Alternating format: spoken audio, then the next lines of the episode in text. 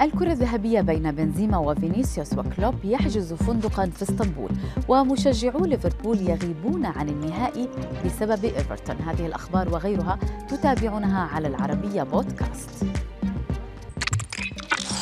لا يمكننا القيام بأفضل من ذلك من أجل الفوز بالكرة الذهبية. والكلام على لسان نجم ريال مدريد المتوج باللقب الأوروبي كريم بنزيما.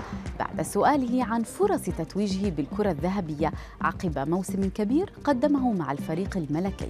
كانت حصيلته صدارة هدافي الدوري الإسباني ب 27 هدفا وكذلك دوري أبطال أوروبا ب 15 هدفا.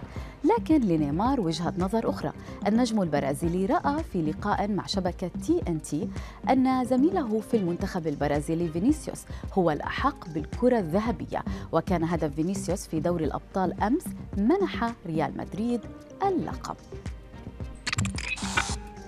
رغم وقع الهزيمة القاسية عليه أمام الريال أصر مدرب ليفربول يورغن كلوب بأنه سيعود مرة أخرى إلى نهائي دوري أبطال أوروبا الموسم المقبل كلوب سأل بعد النهائي أين سيقام نهائي العام المقبل؟ في إسطنبول؟ حسناً احجزوا لنا فندقاً هناك منذ الآن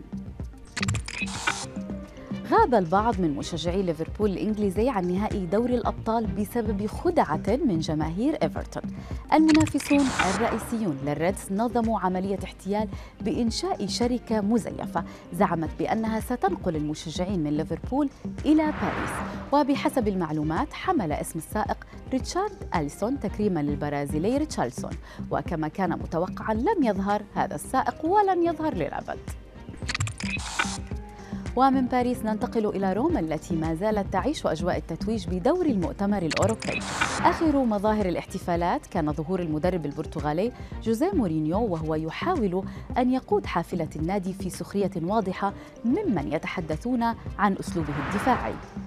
جنون العاصمة الإيطالية لم يتوقف هنا. فقد قام أحد المعلمين في مدرسة بروما بتشغيل نشيد الفريق الفائز بالبطولة الأوروبية وأجبر تلاميذه على الغناء معه. الأمر الذي لقى اعتراضا واسعا من أحد أولياء الأمور حيث أكد أن نجله مشجع للاتسيو وكان يبكي أثناء الغناء.